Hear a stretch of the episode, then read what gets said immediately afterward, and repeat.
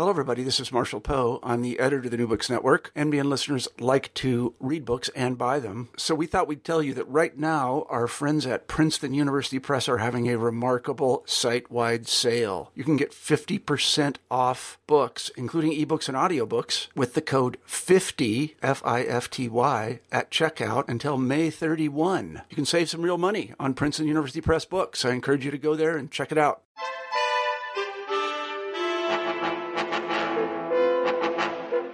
Hello and welcome to New Books in Eastern European Studies, part of the New Books network of podcasts. I am Morel Badenson and I am the host of this channel. With us today is Professor Alexander Prusin of New Mexico Tech, who studies the history of World War II in Eastern Central Europe and the Balkans. In his recently published book, he delineates the Nazi occupation of Yugoslavia during World War II. He starts from the medium-term background, reaching back to the unification of Yugoslavia, and covers both the chronological process of the occupation to the liberation and its wide thematic breadth with issues ranging from uh, Jews and non-Jews in the camps, collaborationism, to resistance and different strands of resistance in Yugoslavia. And this makes the book important not only for historians of Yugoslavia, South uh, Eastern Europe or the Balkans, but also to historians of World War II and the Holocaust more generally. First of all, it's very nice to have you here with us today, Professor Prusin. The first question I would have for you is why do you choose to study Serbia under the Nazi rule? Uh, well, thank you. First of all, thank you for having me here. Um, I was um, uh, focusing on Yugoslavia in wartime because uh, it um, the war in Yugoslavia was unique in many ways. Uh, not only uh, there was a, a, war going on, kind of a conventional war against uh, uh, the oppressors or uh, the Nazis, but uh, and the Italians, but also there was a, a sort of a multi-faced, facet war, civil war, going on uh, sometimes between two, three, or four opponents. So it was, in this case, Yugoslavia was a rather a unique case among the histories who suffered German occupation during World War II. And uh, Serbia, surprisingly, uh, has received least attention from the Western scholarship, most likely because the resistance movement, which started in the summer 1941, then petered out, so to speak, by the uh, winter of 1941-42 because the uh, gravity of that uh, resistance uh, warfare moved elsewhere in Yugoslavia to Bosnia Herzegovina uh, and so on. And Serbia, kind of a, uh, from 1940, late 1941 on, was left out by the Western scholarship. So it was my uh, my first uh, interest, which uh, brought me to that topic. And the other one was that um, I don't remember the exact dates. It is within the last probably seven or eight years uh, that uh, uh, the Serbian government decided to rehabilitate some of the individuals who actively participated in the Nazi occupation structure. I'm talking about native collaborators. this is not, again, something unique for Serbia. It's going on all over Eastern Europe. And I was uh, determined to seek the truth, so to speak, whether uh, these individuals indeed perhaps were vilified under communist rule and uh, need some uh, needed indeed some sort of a, a post uh, um, a mortem rehabilitation. So those were two main reasons which uh, brought me to study uh, research first and then write on Serbia. Uh, in addition, uh, this is kind of a, a, less important note, but Serbia has had a long history, traditional resistance to foreign rule, and I wanted to see the dynamics of that resistance, whether it was comparable to uh, anything that the Serbia had experienced before, let's say, under uh, the, the Austro-Hungarian and Bulgarian occupations uh, in World War One. So those would be my, my primary reasons of uh, concentrating on Serbia. Now, you did mention some reasons why the Serbian or the Yugoslav case was different, and we do know that in the history of occupied Europe, we have uh, various models, if one can say so, of Nazi rule. We had uh, the harsher rule uh, in Poland, we had more um, lenient uh, rule over the Nordic countries. And we also know that these uh, models of rule were motivated not only by uh, ideological terms like Drang nach Osten, Lebensraum, and Neuordnung, but also by some practical matters. What was the Nazi uh, model of ruling Serbia, and uh, how is it motivated by both reality and Nazi ideology? Uh, in general, uh, Nazi plans for Yugoslavia were driven, as you said, by uh, initially by expediency rather than ideology. Uh, they Hitler was uh, rushing to implement his Barbarossa plan, that is the invasion of the Soviet Union. He didn't need this, what he called it, a destruction in the Balkans. And if Yugoslavia remained within the uh, orbit of Nazi Germany after signing the Uh, uh, the uh, pact uh, with Germany in uh, March 1941, and if it uh, stacked to that to that uh, pact, perhaps uh, German occupation would have been, or rather domination of Yugoslavia could be similar, could have been similar to that to the situation in Bulgaria, which retained relatively free hand in dealing with its internal affairs.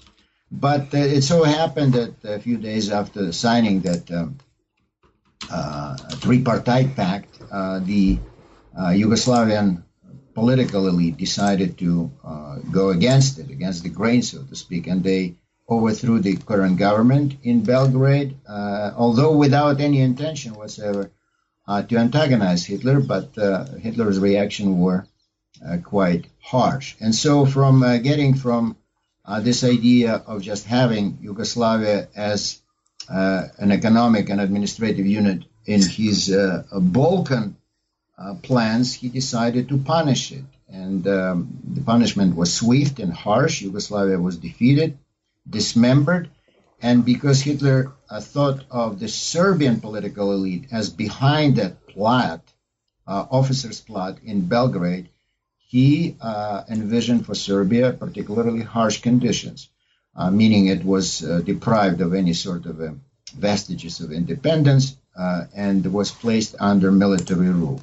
Again, uh, German generals who came to uh, control Serbia, that is, the heads of the administration, uh, initially were inclined to treat Serbia simply as uh, an economic and administrative unit. And there were no resistance. Probably here we are getting into a field of uh, probabilities. Probably Serbia would not have suffered as much as it would. But uh, it so happened that in the summer 1941 there was an outbreak of resistance, communist resistance, and Chetnik, that is nationalist resistance. And from that time on, uh, the rule of expediency, or rather the concept of expediency, turned into uh, ideological concept of eliminating uh, the communist movement and uh, since the communists were associated in the Nazi minds, in Nazi mentalities with Jews, uh, it was uh, also uh, expedited the process of mass murder of Serbia's Jews. You mentioned before resistance. Now, we know that hand uh, in hand with resistance goes collaboration in Europe, and we have seen various uh, models like the Ustasha in Croatia and uh, the uh, infamous Jasenovac camp system. We, we saw collaboration uh, by gendarmerie and military units in Romania. we saw obviously in, in Galicia and in the Ukraine. How did collaboration look like, or what were the relationship? What was the relation between the um, Nazi authority or Nazi-inspired authorities and the local population in Serbia?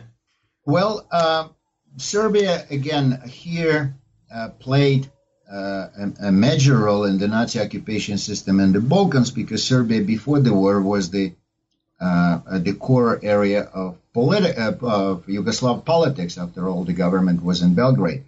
Uh, but after the the war, the April War, and the outbreak of resistance, there were some changes within the within the, as I said, the uh, views Nazi views in regards to Serbia.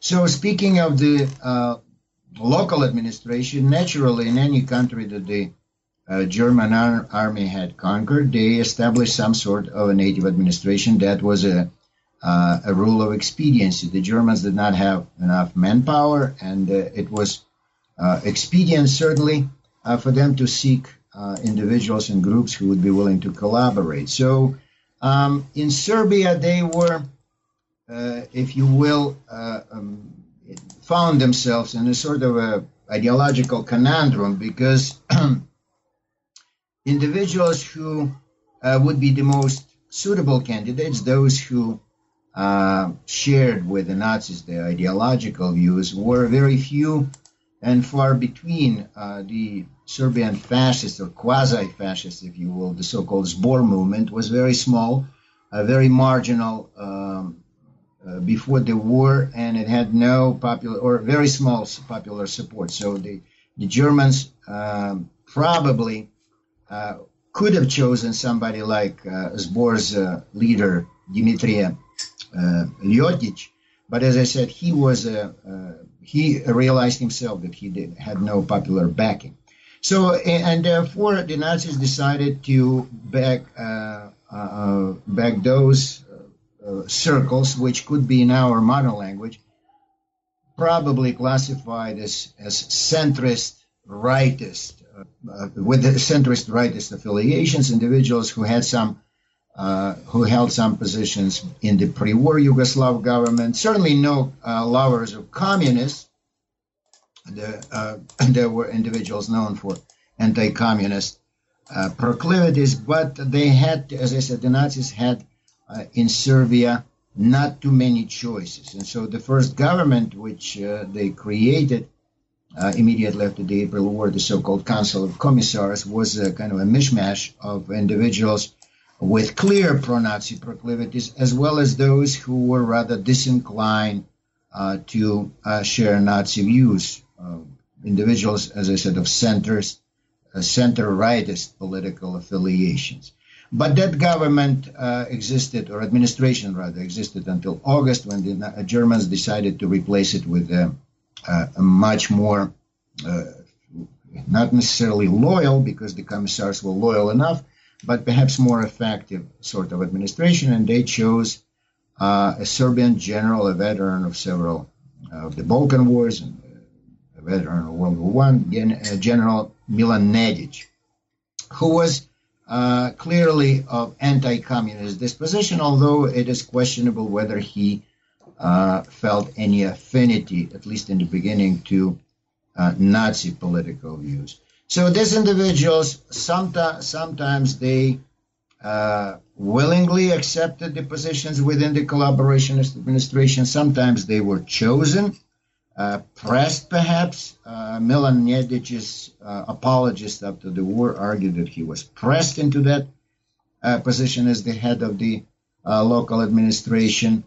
Uh, or uh, some of them, and I include Milan Nedic here too, uh, thought that uh, it, is, it was the best choice for the Serbian people to save them from more uh, terror and more oppression. And when I say terror and oppression, in their view, it was uh, less German terror, but perhaps more the communist revolution. And so the local administration then called upon back to service Serbian functionaries, civil servants, policemen, uh, gendarmes, and they build up uh, a relatively substantial uh, collaborationist apparatus, which did uh, uh, the biddings of the German masters. And here, the collaboration, as you know, the issue of collaboration is always controversial because there are many questions whether these individuals, as I mentioned before, acted under duress uh, some of them uh, now, especially nowadays in Serbia, uh, Milan Nedic is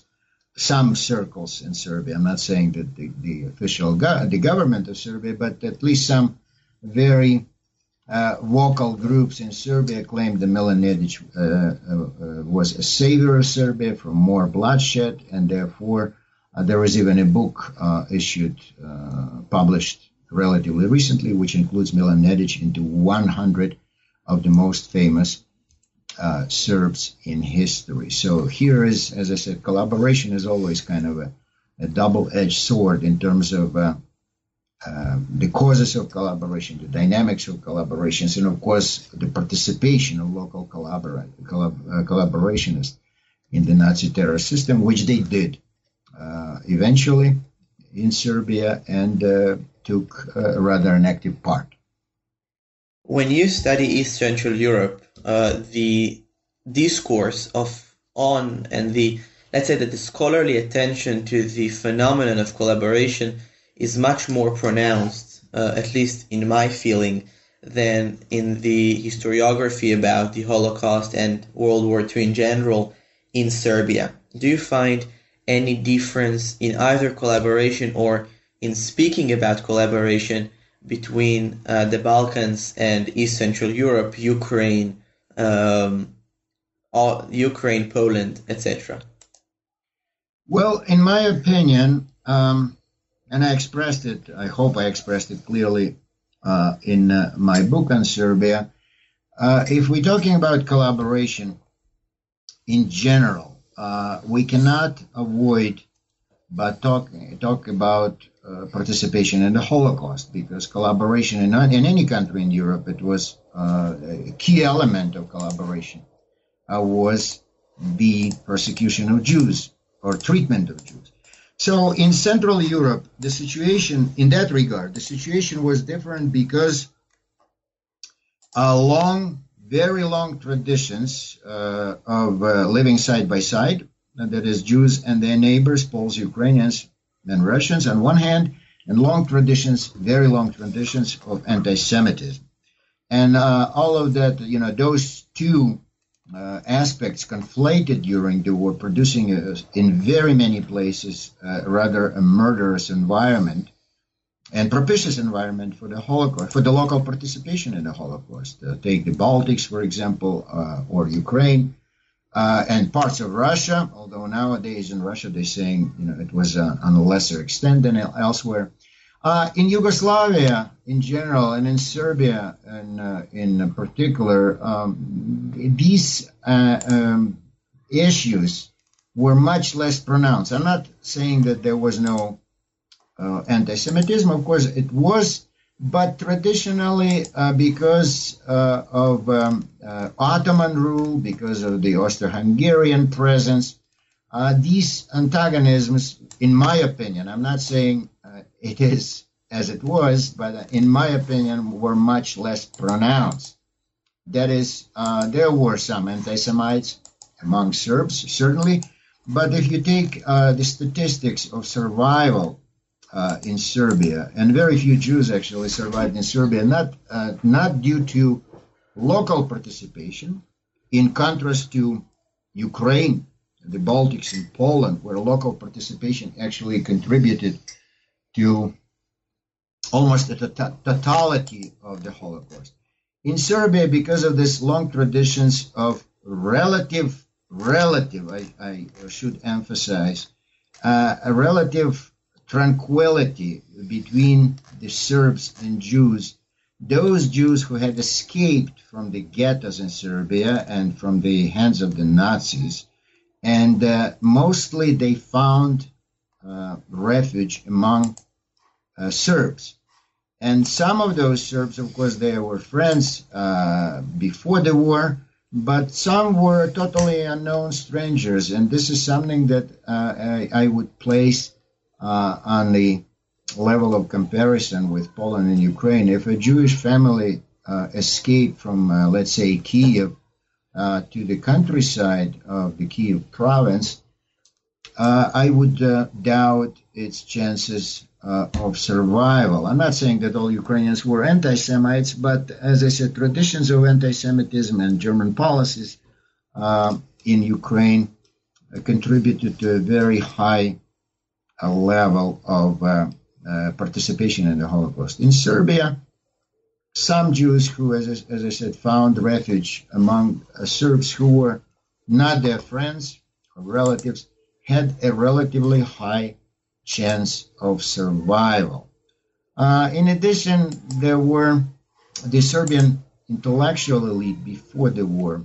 did not display the same uh, sort of anti-Jewish sentiments in comparison to, uh, let's say, their Polish counterpart. Uh, uh Serbian, some Serbian intellectuals were rather, um, if you will, fond of uh, comparing Serbia's history and Jewish history. Some some Serbian intellectuals pointed out that you know Serbia was a sort of a an Israel, if you will, in the Balkans because it had been uh, oppressed, uh, conquered, and oppressed for such a long time, like Jews, and nevertheless they survived similarly to Jews. So these these sentiments, whether they played a major role uh, in uh, uh, in the treatment of Jews during the war by the local population, is of course questionable. But nevertheless, as I said, judging by the statistics of those Jews who had escaped from the ghettos uh, and camps and hid among Serbs, uh, the survival rate was higher in uh, proportion wise, uh, higher than uh, elsewhere in um, Eastern Europe, uh, Hungary, Romania, Poland, and Ukraine. And therefore, it, it is my personal opinion that the chances of survival in Serbia for the Jews were higher than elsewhere. Speaking about Jews, you have dedicated a whole chapter in your book to discuss uh, Serbia as Serbs and Jews, and in Serbia and Yugoslavia in general, World War II, much much like the Yugoslav wars of the 90s, are actually a few uh, con- conflicts coalesced together. So, mm-hmm. what what was the role or the relative role, the relative size of uh, the Holocaust within World War II in the Balkans, perhaps compared compared to regions uh, like uh, the Soviet Union or um, East Central Europe? Well, uh, we have to start here from the numbers, right? From the uh, pure statistics. Of course, uh, as far as I remember, there were about 80, perhaps 90,000 Jews altogether in the uh, Yugoslav state before the war. So, uh, on one hand, it made uh, the Nazi goal of uh, uh, physical elimination much easier. Uh, on the other hand, the relatively small numbers, again, coming back to the previous question, contributed to a relative tranquility between uh, the Yugoslav people and Jews because Jews were not as pronounced, uh, for example, in uh, trade or commerce as they were uh, in Poland, where the competition between Jewish and uh, non-Jewish uh, uh men of business, uh, men of commerce, uh, that competition sometimes got very vicious. That's why, again, contributing in in future years to the local participation in the Holocaust. Um, Jews here in Yugoslavia and in Serbia uh, for example, were a very small minority. We're talking about in Serbia between 12 to 15,000 uh, people in the country of about 3 million people. And uh, they were not as visible in politics uh, as they were, for example, uh, in Poland. and th- this kind of invincibil- invisibility in, in, in, many ways contributed to, um, as I said, less pronounced uh, collaboration uh, in the native collaboration in the Holocaust as it was elsewhere uh, in uh, uh, in East Central Europe. The traditional stigma uh, of Judeo communa, where Jewish participation and dominance in the communist movement, was also less applicable uh, in Yugoslavia because there were Jews uh, within the Communist Party, but uh, again, not in the same proportions that uh, they were, let's say, in uh, Poland, uh, or at least in the eyes of those who were negatively disposed towards towards Jews. naturally, the after the collapse of Yugoslavia, the collaborationist government uh, in Croatia made a big uh, deal of it, uh, and the Serbian administration, uh, the collaborationist administration in Serbia, uh, also made focus or emphasis on the Jewish uh, alleged control of the communist movement. But in reality, again, for perhaps for an average Serbian, uh, that was not necessarily uh, the case. Uh, again, as a, one factor at least in uh, mitigating somewhat anti-Jewish sentiments. I don't want to say that you know, that there was no persecution of Jews by the local administration. Of course, there was, and uh, gendarmerie in Serbia participated in uh, rounding up, uh, registering uh, and rounding up Jews and escorting them to the ghettos. There was a special unit created by the Serbian Collaborationist Administration called the Special Police, which whose prim- primary task was to combat uh, the communist resistance, but uh, in their views, Jews and communists were the same, so they actively participated uh, in hunting down Jews. And of course, there were some locals who benefited from denouncing Jews to either to the Germans or to the native police. But as I said, by and large, if uh, you know under closer scrutiny, you will find very uh, astonishing, some at least, very astonishing cases when uh, Serbian politicians known uh, for having no love for Jews before the war, uh, actually uh, tried to save them. We have some policemen participating in the efforts to um, to save Jews, as well as the Chetniks. Uh, the Chetnik case is particularly uh, least studied. For that matter, I, I uh, found very difficult to um, find any documentation in regards to the Chetnik treatment of the Jews, and nevertheless, we do know some uh, of some cases where Jews who escaped from uh, from the Germans lived in the areas controlled by the Chetniks, and most likely that the villagers as well as the local Chetnik commanders knew of them, and nevertheless they survived the war. So this is a very, uh, as anywhere, it is a very kind of a Jewish, uh, non-Jewish relationship is a very complicated issue, which which uh, still has many holes and many gaps which uh, in the future I hope uh, could be somehow filled. When we speak about resistance, we see that many of the uh, things you said about, for example, collaboration are things that um, began before the Nazi invasion and were some sort of internal uh, processes within uh, the first Yugoslavia and were only exacerbated by the Nazi uh, invasions. For example, you mentioned quite a lot of time the equation of Jews and communists, and in general the uh, debate, less intellectual than you might expect, but also in, in intellectual circles about whether communism is really uh, the path we should be heading. And mm-hmm. I would like to ask you um, not only about resistance movement, uh, resistance movements in general, but also their ideological stances, because after all, uh, the royal couple of the second Yugoslavia, Josip Broz uh, Tito and Jovanka, both were from the partisans, and mm-hmm. uh, in Tito's case, he emerged as a winner from the resistance, but began his political activity and communist activity much before that. So, what are the ideological origins or ideological stances that motivated the different um, strands of resistance in Serbia and Yugoslavia?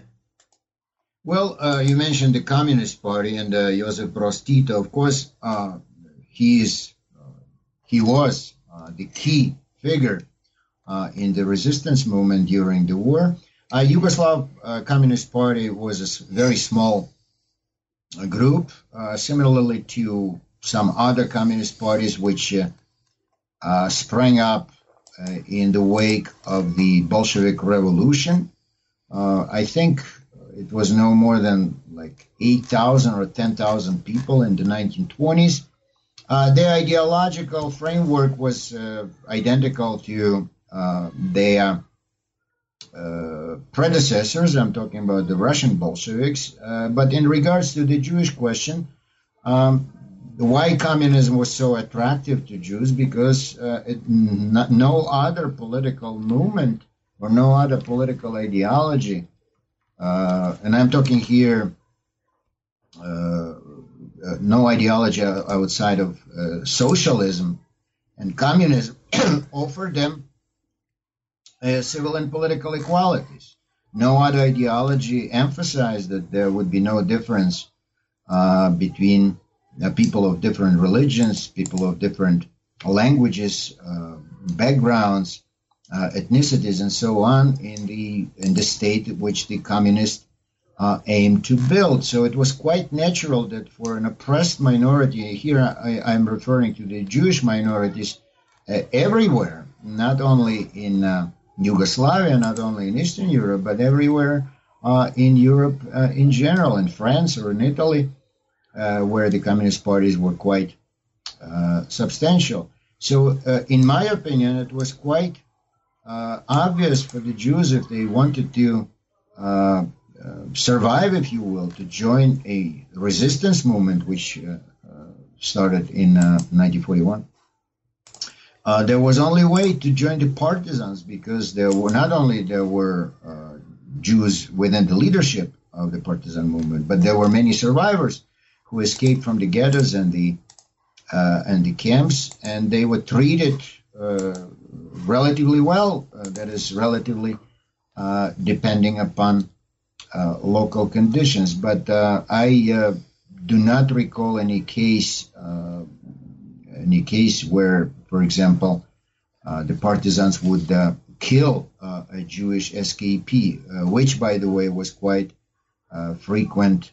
Uh, let's say in Poland or Ukraine, where the uh, anti-German partisans, not necessarily of communist affiliation, would kill uh, Jewish families who were hiding uh, from the Nazis. So here, as I said, the ideological framework of the communist movement was uh, for the Jews was uh, quite clear and uh, quite attractive. That is why so many of them uh, joined the communist movement.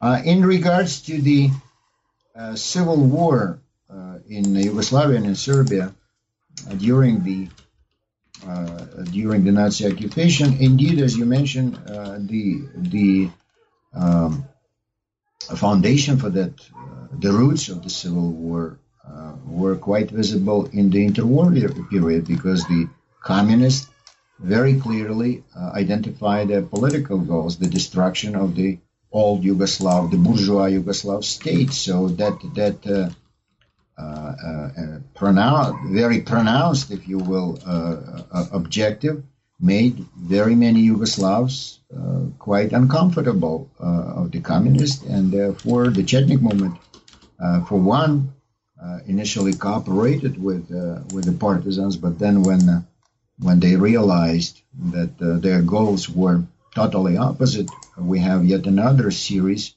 of a conflict, internal conflict, that is the Chetniks and the partisans turning uh, upon uh, each other. So uh, Jews participating in the communist movement on one hand before the war and joining the resistance movement because it offered them the only chance to survival. Uh, for me, it was, as I said, uh, quite uh, quite a clear, if you will, and the only choice in today's Serbia, we have um, multiple minorities who claim uh, to have undergone a Holocaust. Today, we don't have a vocal Jewish minority, but we can speak about uh, the Romas, for example, um, with representatives such as Rajko Juric, um, who is a leading Serbian Romanian writer and academic who wrote a poem not so long ago called Ja sam Yad Vashem, I am Yad Vashem, in, um, alluding, of course, to the famous uh, museum and uh, research center in Israel. Do you think that when we speak about Holocaust in Serbia, uh, do you think that we speak enough about the people in these camps, whether uh, Ustasha, Ustasha camps or Nazi camps, uh, that that are not Jews? Do we speak enough of them? That's that was your question. Do we speak enough of them, or let's say, uh, what was their place in uh, this uh, concentration slash extermination process?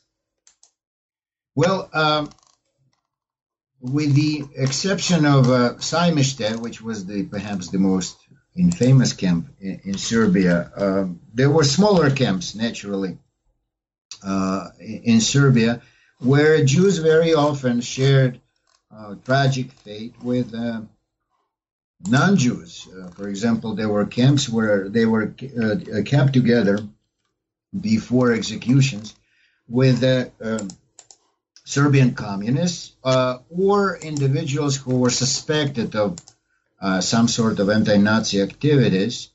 some Chetniks, for example, were incarcerated uh, with um, alongside Jews, communists, and the Roma, but also thousands of just average Serbs who were caught uh, in those uh, roundups and German reprisals shared the fate of uh, Jews because when um, uh, in uh, the late summer, early fall 1941, the Germans instituted a reprisal, harsh reprisal policy uh, by which uh, for every killed German soldier, there were 50 to 100 uh, civilians killed. And although the Jews were first to die, uh, uh, very soon the Germans ran out, so to speak, of the Jewish quarter and they turned to Serbian civilians. And here they made no distinctions whatsoever in regards to who, this, who these individuals were.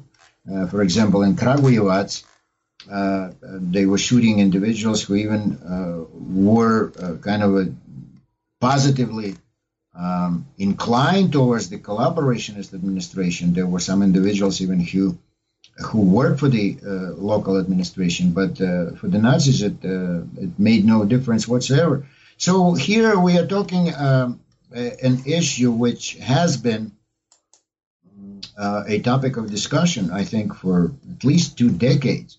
That is, uh, you know, what part of the Holocaust, uh, what part the Holocaust plays in the general history of uh, a given country, country, uh, any country in Europe, and uh, to what extent can we uh, compare the fate of the Jews and the fate of the non-Jewish co-nationals? That is, to what extent the history of Yugoslavia is a history of um, uh, Jewish suffering, or vice versa, to what extent Jewish suffering is a part of the history of Yugoslavia? Uh, this is a very difficult question, and I think that uh, you know it will be uh, some years before we would be able to answer that answer uh, that question uh, in a kind of a more substantial way. But sympathies, uh, local sympathies that I talked about, uh, local sympathies toward Jews among the average Serbian, some average uh, Serbian uh, co-nationals, in part, in my opinion, was generated by, by that perception of common tragic fate. Uh, and that fate as I said, which uh, had a long history before the war, the, foreign oppression, the expulsions, uh, forced migrations, and so on and so on, and uh, uh that that sympathy sometimes displayed by Serbian civilians toward Jews uh, partially was generated by that uh, by that perception of common tragic fate that you know first Jews and then us, and indeed the Germans as I mentioned, showed no inclination to uh, kind of mitigate reprisals against the Serbs uh, because uh, by the fall of 1941, many German generals in Serbia uh, and Hitler himself considered Serbs uh, to be the most vicious enemy of uh, the Third Reich in the Balkans. I, I want to emphasize Serbs speaking ethnically. in comparison to the Bulgarians, Romanians, or the Croats, who lived uh, by this time under the vicious uh, pro-Nazi government of in the so-called independent Croatia. Um, having said that, I want to make I want to qualify that uh, many Croats, of course, despised the Ustasha, but they just uh, at that time had no no choice. But in more common, average, if you will, perception in Serbia, um, it probably was uh, a, a, very strong factor that uh, uh, Jewish SKPs coming at night, knocking on a door uh, at the Serbian house, were perceived simply as uh, individuals who needed refuge, who needed help, and not necessarily those Serbs who turn out to be good Samaritans. Not, necessar- not necessarily they saw them as Jews per se. They saw them just as uh, their uh, Serbian co-nationals, regardless of their Jewish uh, religion or Jewish roots. When we speak about World War II in general, and let's say when we speak about World War II in, uh, in the Soviet Union, contemporary Russian Federation, we often speak about the role the war played in constructing national identities or uh, the influence of the war on uh, intellectual trends today. And in the Russian case, at least, we see that, uh, for example, uh, children of young age can still find themselves singing the wartime hits or even sometimes post-war songs like um, Katyusha, Sini Platochek, and other very famous songs. How do you, what do you feel that is the, where do you think that, you, that we can find the traces of the war in Yugoslav and contemporary uh, Serbian identity and reality? Well, um, uh, frankly speaking, I have not, when I was doing my research in Serbia, I concentrated so much on uh, seeking you know documentation that I had uh, uh, very little time to just to speak uh, with uh, uh, you know Serbs of different age and um, affiliations. But I talked to my landlord. I lived in a very nice place in Belgrade, and he then introduced me to some of his neighbors. Um, the common perception, and that I know uh, actually even from living in the Soviet Union, because when I live in the Soviet Union, I met a few people from Yugoslavia uh, then in the 1980s. And so the Serbs quite naturally uh, perceived themselves as the leading force uh, in the resistance movement because they were indeed uh, the leading initially uh, they were a majority. I'm talking about the ethnic majority uh, because they were persecuted uh, not only by the Germans, but in Bosnia Herzegovina, they became very soon under a terror um, attack of the Ustasha. And so the Serbs joined the resistance movements, and here I want to emphasize in plural both the communists and the Chetniks because it was the way uh, for many uh, the only way to survive. And uh, quite naturally, after the war was over, the Serbs, many Serbs at least, claimed the primacy in leading the communist movement. And in this regard, they were helped uh, by the official uh, establishment, which did not necessarily emphasize the role of the Serbs, but emphasized the role of the Yugoslavs in general presenting uh, the conflict, the war uh, in the Balkans as sort of a, if you will, the third front.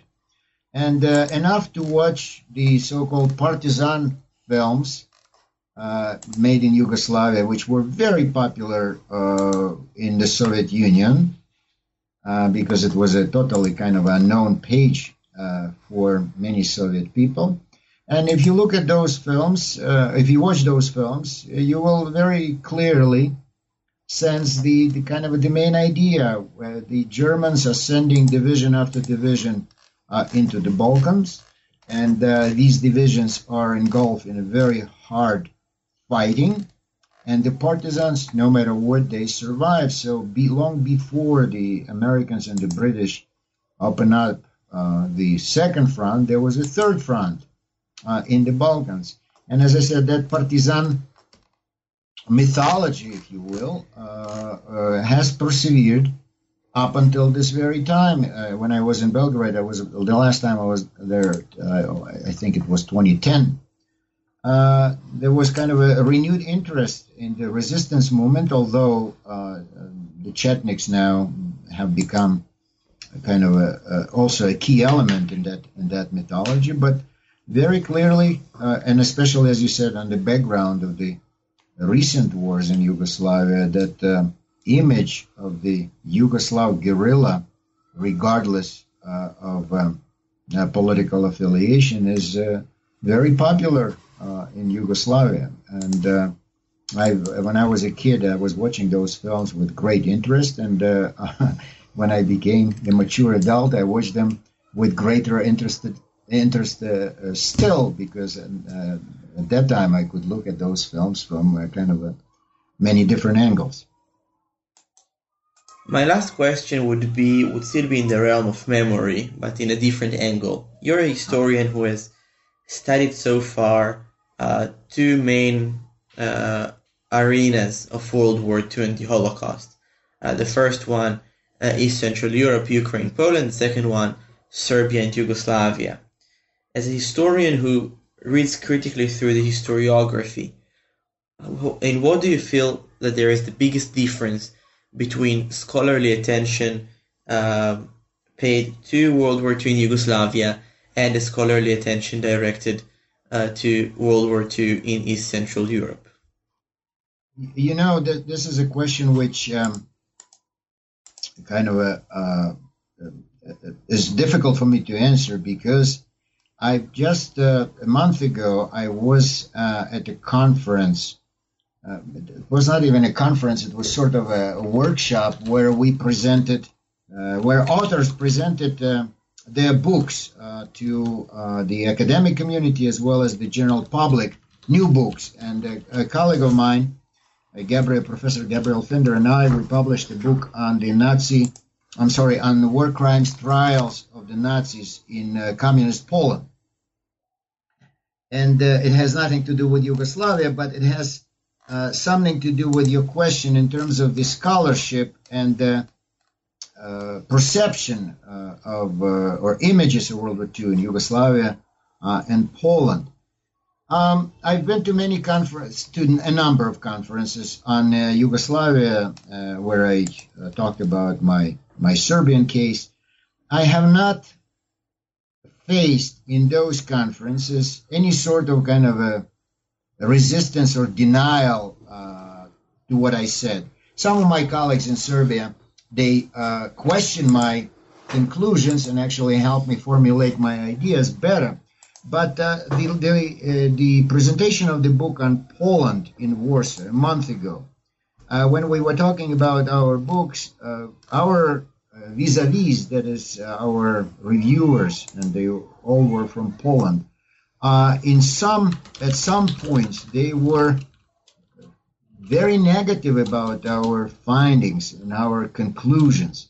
So here, uh, when we talked about the uh, uh, kind of a post-war atmosphere in Poland and anti-Jewish uh, sentiments and anti-Jewish violence, um, there was a very pronounced, in my opinion, uh, I, am afraid of the word resistance, but uh, uh, what would be a better word? Reluctance uh, to uh, accept what we said. And uh, as I said, I've been to several conferences on Serbia and Yugoslavia.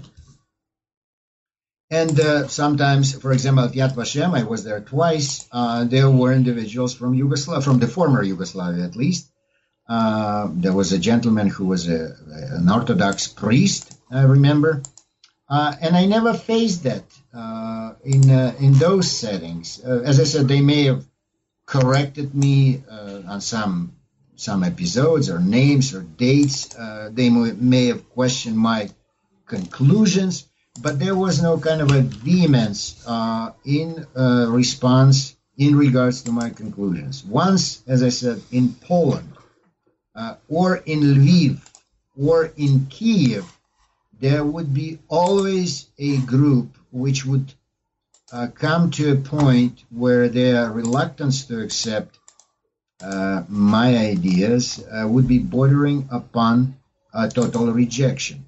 So here, uh, I'm, perhaps I'm uh, kind of leading you astray from your question, but this is, in my opinion, this is the biggest difference between not necessarily Western scholarship, although there were some scholars uh, in those discussions. As I said, as I said in Warsaw, there were three scholars, quite respectable. In my opinion, uh, maybe I was lucky in terms of uh, uh speaking on Yugoslavia. I never, uh, I never kind of encountered that, uh, and so in my opinion, I feel now, as a researcher, as a scholar, more comfortable speaking to some sort of a Yugoslav academic community than to uh, Polish or Ukrainian. Thank you very much for this very interesting conversation. I have no further questions, but the traditional ending question is Is there anything that you feel like uh, we need to know about Serbia's World War II that I forgot to ask? Well, uh, you, you caught me by surprise. Um, naturally, there were uh, there are some some gaps uh, to fill.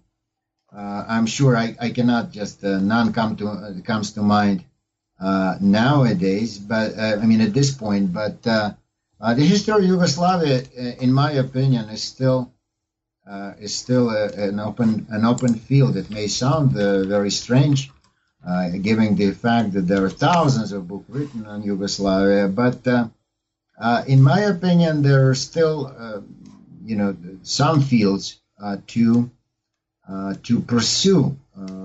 for example, I'm a, some a colleague of mine called me a regional historian, emphasizing my interest to small regions. For example, uh, the histories, if we're talking about uh, the period of World War II, the histories of Macedonia, uh, Kosovo, uh, Montenegro, all of them expect actually await uh, their own researchers. Uh, perhaps there is more more research done on Croatia, but even Serbia itself, Banat, Vojvodina, those parts of Yugoslavia, as I said, are still, in my opinion, are still very much uh, open fields for any researchers willing to do it because uh, this is not, not a very pleasant topic, but a very interesting one. For that matter, uh, um, when I was again when I was in Belgrade, I've heard uh, from my from my colleagues, from my Serbian colleagues, uh, that is academic colleagues, that they wish that uh, some Western researchers actually express interest uh, to do something like that, given that the archives are open and uh, Yugoslavs uh, are very friendly people, I can assure that, uh, regardless whether they're Serbs, Croats, or, or Montenegrins. Um, that is indeed something for some young, aspiring scholar uh, to think about.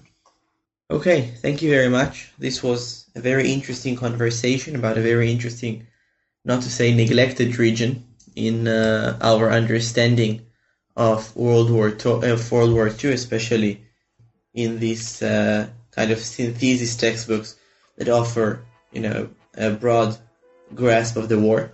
So I would like to thank you again for uh, interviewing to our uh, channel, New Books in Eastern European Studies.